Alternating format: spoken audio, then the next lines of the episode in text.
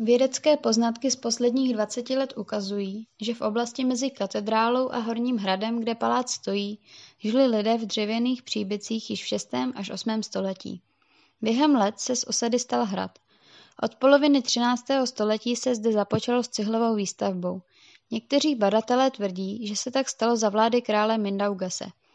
Nejvíce cihlových budov vyrostlo za vlády velkovévodů Vitenise a Gediminase, kdy se dynastie Gediminů dostala k moci. Na počátku 14. století na místě budoucího paláce zde již stál cihlový hrad s hradbami, věžemi a ostatními budovami u hradební zdi a na centrálním nádvoří. Zájem velkovévody Algirdase a jeho syna o architekturu není náhodný. Jagelonci se zajímali o budování Krakova a tím pádem i rozvoj a výstavbu jejich hradů ve Vilniusu a jinde. Další modernizace jejich rezidencí v Horním a Dolním hradu ve Vilniusu tak nevyhnutelně následovala. Časem opevnili zdmi a věžmi z cihel i nižší hrad, uvnitř kterého se výše zmíněný malý hrad nacházel. Postupem času bylo opevnění srovnáno se zemí a nahrazeno novými křídly velkovévodského paláce. Po požáru v roce 1419 Vytautas zrekonstruoval Vilniuské hrady. Přestavěl a rozšířil katedrálu, kde v roce 1430 plánoval svou korunovaci na krále Litvy.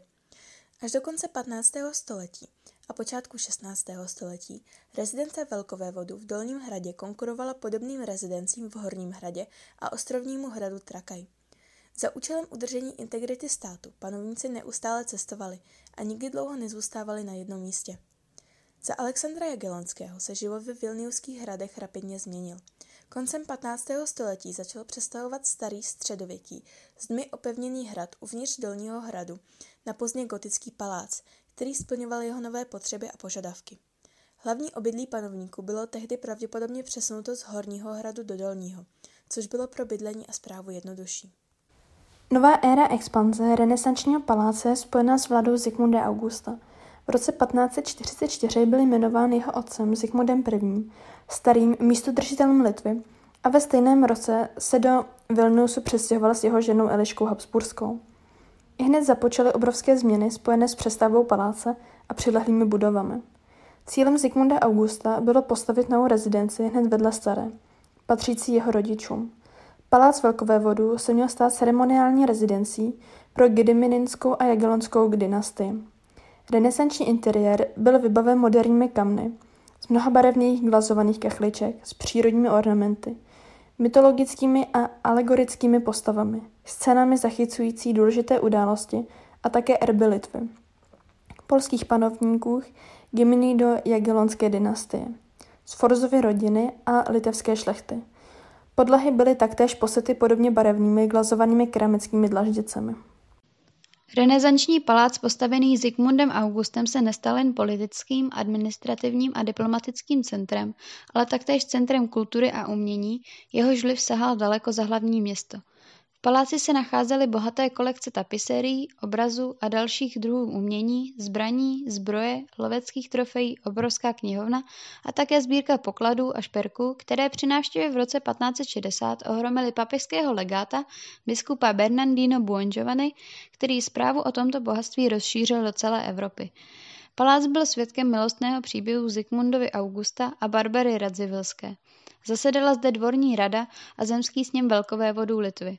Sestavili a opravovali zde litevský zákoník, byla zde uschována matrika Litvy. Palác nadále vzkvétal za vlády švédské dynastie Vasa s novými stavitelskými nápady Zikmunda a Ladislava Vasy.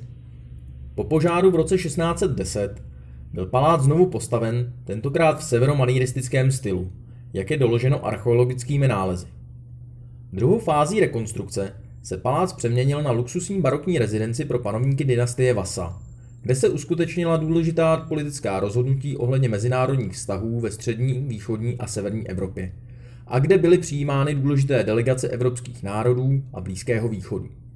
V roce 1636 se zde odehrála první opera na litevském území – Únos Heleny. Palác se stal centrem pro šíření barokní kultury a umění mezi litevskou šlechtou a představiteli církve. V roce 1655 byl Vilnius napaden Muskovity a kozáckou armádou. Během šesti let okupace byl palác vypleněn, spustošen a vypálen. Nikdy už nebyl obnoven ani nesloužil jako rezidence panovníků Polska a Litvy. I přesto, že litevská šlechta velmi často naléhala, aby se místo přestavilo a obnovilo tak, aby tam panovník mohl strávit alespoň třetinu jeho času.